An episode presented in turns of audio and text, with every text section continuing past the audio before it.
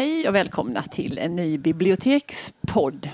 Jag heter Elisabeth Skog och med mig i studion har jag ingen mindre än... Och kan det vara Jeanette Malm? Ja, vilken tur. Även denna dag. Ja, tur att det var du.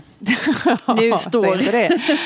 Sommaren i sitt flor och det är så fantastiskt vackert vart man ser och badtemperaturen artar sig och allt är till det bästa. Och då känner vi liksom ett tvång att vi vill prata om undergången. Ja, nej men så himla behagligt ska vi inte ha. Nej, det ska vi. Nu får vi ju påminna oss om hur det kan vara och hur det kan bli. Hur svart och tomt och svart tyst. Svart och tomt och tyst. Ja, så är det.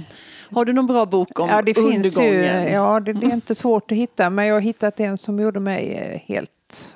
Jag har ju en viss fallenhet för att gå in för saker och ting med liv och lust. Och det här, anledningen den här gången var en bok om Tjernobyl. Och det är ju faktiskt över 20 år sedan. Den gamla härdsmältan. Då kunde vi strykt med allihopa. Det var rent tur att träffa att vi inte gjorde det. Vilket jag kanske inte riktigt förstod då. Man förstod att det var allvar. Men det kom ju inte. Det var ju i och också att det var före internet och alla sådana mediers tid, så var det inte lika lätt att få fram information. Men en som har skrivit en väldigt bra bok som tyvärr inte är... Det är en fotobok som är utgiven i helt fel format för att den är liten och den är på ganska... knögligt papper, så de här fotorna görs inte riktigt rättvisa. Men man ska inte låta sig avskräckas ändå. Boken heter Tjernobyl. Och, kort och gott. Ja, den har en undertitel som jag inte har i huvudet just nu. Dagbok från någonting. Men hon heter i alla fall Elena Filatova som har skrivit den. Och det hon gör, där finns då ett område runt hela Tjernobyl där den här kärnkraftsreaktorn smälte. Som är då en död zon och förbjudet för alla att överträda. Hon tar sin motorcykel. Hon kör mitt på vägen för att inte vägdammet ska yra upp radioaktivt ämne. Hon har naturligtvis mask och så på sig. Hon har även en geigermätare runt halsen som när den då ger allt för kraftigt utslag, för det är ju fortfarande fullkomligt livsfarligt att vistas, så vänder hon om. Och hon återkommer gång på gång till det här. Och så fotar hon. Och så fotar, för allting är det som ett nutida Pompeji kan man säga. Allting är ju som det, de som bodde där, de fick ju lämna det hals över huvud när de väl fick informationen ska sägas. För det dröjde flera dagar. Det här var ju under kommunismens tid och då räddade sig de höga inflytelserika makthavarna. De räddade sig och sina familjer och först när det kom information utifrån så kunde då folket ta sig därifrån. Men sen också som hon visar i den här boken så finns det då ett antal 1000 personer som faktiskt vägrade att lämna Tjernobyl.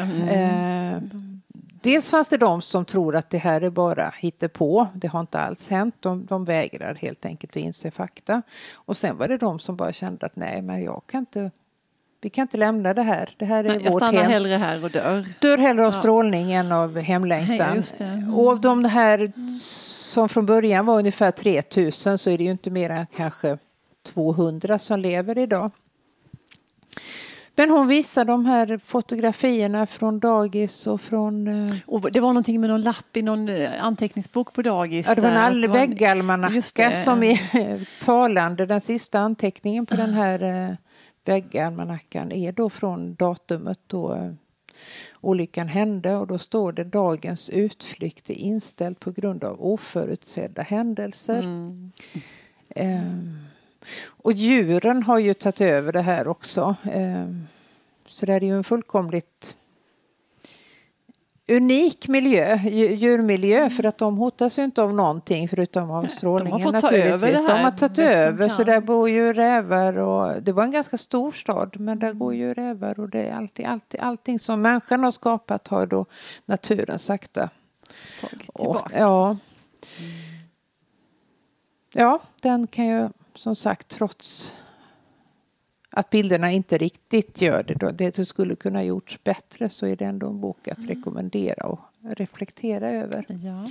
Hur fort det kan hända och hur utsatta vi är om det. Mm.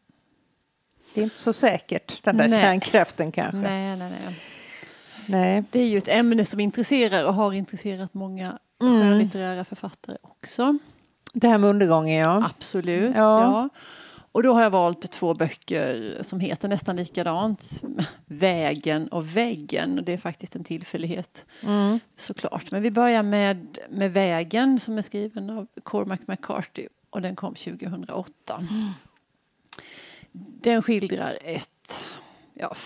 något nordamerikanskt land. Det är ju inget som är namngivet eller sådär. Nej, det är väldigt vagt. Nej, det är vagt. Men det känns, plats och tid. Ja, inga angivelser sådär. Men det känns Nordamerika någonstans. Och det är efter katastrofen. Man får inte veta någonting om före eller hur det egentligen gick till eller vad som hände. Nej. Det är irrelevant. Nu är det förödelse, sotigt, dött, giftigt, svart. Mm. Väldigt glest mellan människa och människa.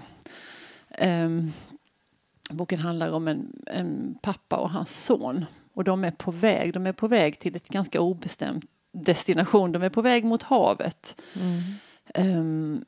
Och det är den här vandringen som boken skildrar. Och man får lite...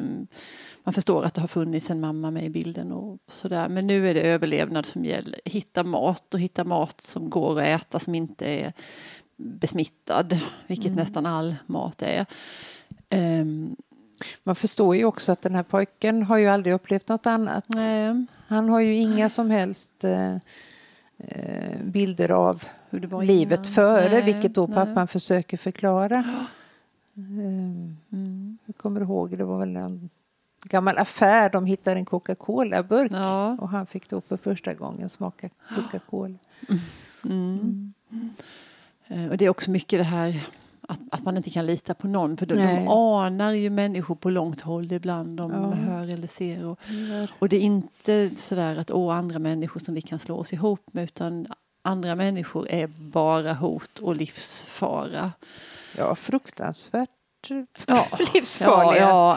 I och med att det inte finns någon mat så får de är ju totalt desperata. Och de vågar inte heller hjälpa någon annan som är i nöd, för det innebär större fara för dem själva, och pappan tvingas ju avstå från alla sina moraliska idéer och aspekter, utan det klarar sig och pojken. Det är en fantastisk bok. Den är oerhört välskriven. Och det är också en väldigt fin skildring av deras relation. Av pojken och pappans. För det är inget sockersött. Eller hur det nu skulle kunna vara det. Men det är ingen liksom överdrivet. Sån, liksom, och de har en sån fin relation. Det är inte så. Den är komplex. Och intressant. Och ömsint på samma gång. Ja, klok. Ja.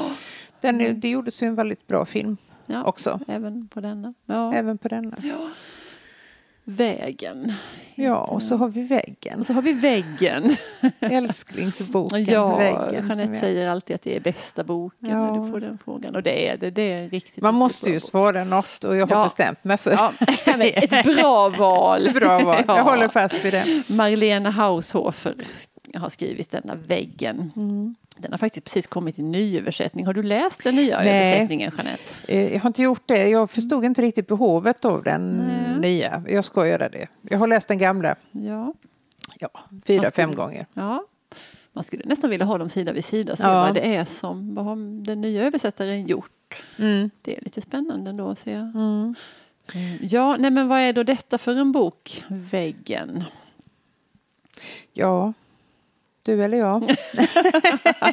Jag kan börja med den yttre handlingen. Det är en kvinna som är på någon sorts weekend med några goda vänner i en liten alpstuga. Och de ska ha trevligt. Och på kvällen så går resten av sällskapet iväg till någon lite närbelägen ölstuga. Där det ska rullas hatt och ölet ska skumma. Men vår huvudperson hänger inte med på det. Hon stannar kvar i stugan och går och lägger sig. Och sover gott i den friska luften. Vaknar på morgonen, och vad har hänt då? Hon är totalt ensam. Det är bara hon och hunden kvar. Hon tänker vad konstigt. Varför kommer de inte tillbaka? Och tar sig ut och hittar inte minsta lilla livstecken någonstans. Och hon går och går och till slut så stöter hon mot en genomskinlig glasvägg. Mm. Och på andra sidan så ser hon då folk som är också precis som Pompeji och Tjernobyl faktiskt. Mm. Helt fastfrusna i sina rörelser. De har alltså dött. Förödelse på andra sidan. Ja, det är någon bonde som höll på att plöja och han har då liksom dött mitt i steget. Mm. Så hon förstår ju att någonting väldigt märkligt har hänt. Katastrof där på andra sidan. Mm. Och kvar är hon på sin sida. Ja, och hon finner sig ganska snabbt i det här. Mm. Så det är ju egentligen inte det boken handlar om, utan det är ju hennes kamp för att lära sig att överleva. Mm. Vilket inte hon och inte vi har minsta lilla kunskap om längre. Vi vet ingenting. Så det är mycket hårt arbete. Mm. Hon har en ko ska sägas också. Det dyker upp en ko där. Mm. Ja, och det kan låta som en väldigt liksom, tråkig bok det här. Ja. Och det är det ju inte. Nej, det är det inte. Verkligen inte. Det blir väldigt spännande hur hon får till det här. Och sen minns jag att jag tyckte så mycket om hennes reflektioner. För det är också väldigt osentimentalt. När hon tänker tillbaka på det livet som hon då inte kan komma tillbaka till. Med de vuxna barnen och mannen. Och hon skäms ju. Hon skäms så fruktansvärt när hon tänker tillbaka hur hon var och hur hon har levt och hur små saker som hon tyckte hade stor betydelse är fullkomligt ovidkommande i det livet hon lever nu. Mm. Och helt osentimentalt. Det är ju inte det att hon gör någon liksom, gullig bild av hur det var, för hon är ganska krass när hon tänker tillbaka också. Mm. Absolut. Mm. Oerhört skickligt hopsytt av Marlena Haushofer. Och ett väldigt öppet slut. Den är ju skriven som en dagbok på det enda skrivmaterial som hon hade tillgänglig, vilket då var en gammal lantbruksalmanacka. Ja, och när boken är slut. Och hon vet, man förstår det, hon räknar sina tändstickor för hon har ett visst förråd i den här stugan. Mm. Men då vet både hon och vi att när tändstickorna är slut så klarar hon sig inte längre. Nej. För hon kan inte göra upp eld. Vilket är en av de många saker som vi inte kan, som varit fullkomligt livsavgörande för människor förr i tiden. Men, så tändstickorna tar slut och de här bladen hon skriver på tar också slut. Ja. Mm. Mm. Men vi vill att så många som möjligt ska läsa den här fantastiska boken. Ja, det vill vi. Det är en riktigt, riktigt bra bok. Mm. Det finns också poeter som har ägnat sig åt undergången, såklart. Ja. Det är väl själva poesins huvudfåra. Det är nog ett favoritämne. Ja, men då vill vi slå ett slag för T.S. Eliots Det öde landet. Ja, det är väl den mest civilisationskritiska diktsamling som har getts ut, kan vi väl säga, som vi känner till. Men den är väldigt, det är vackert, även om budskapet är sorgligt. Mm. Det är ju ingen motsättning i det. Nej, det är det inte. Nej. Ja, men nu går vi vidare mot nya program. Mm. Eller hur? Och nu där vi nu är på den här strålande, livsbejakande humöret. Så från undergång så ska vi gå till och prata om sjukdomar. Vi har funderat lite grann på varför det är olika status i att ha till exempel migrän, som är en ganska fin. Det är skitfint att ha migrän. Det är ju inget som skämskudden åker fram när man ska berätta att man har en släng av migrän. Men man kanske inte skryter så mycket med att man har klåda.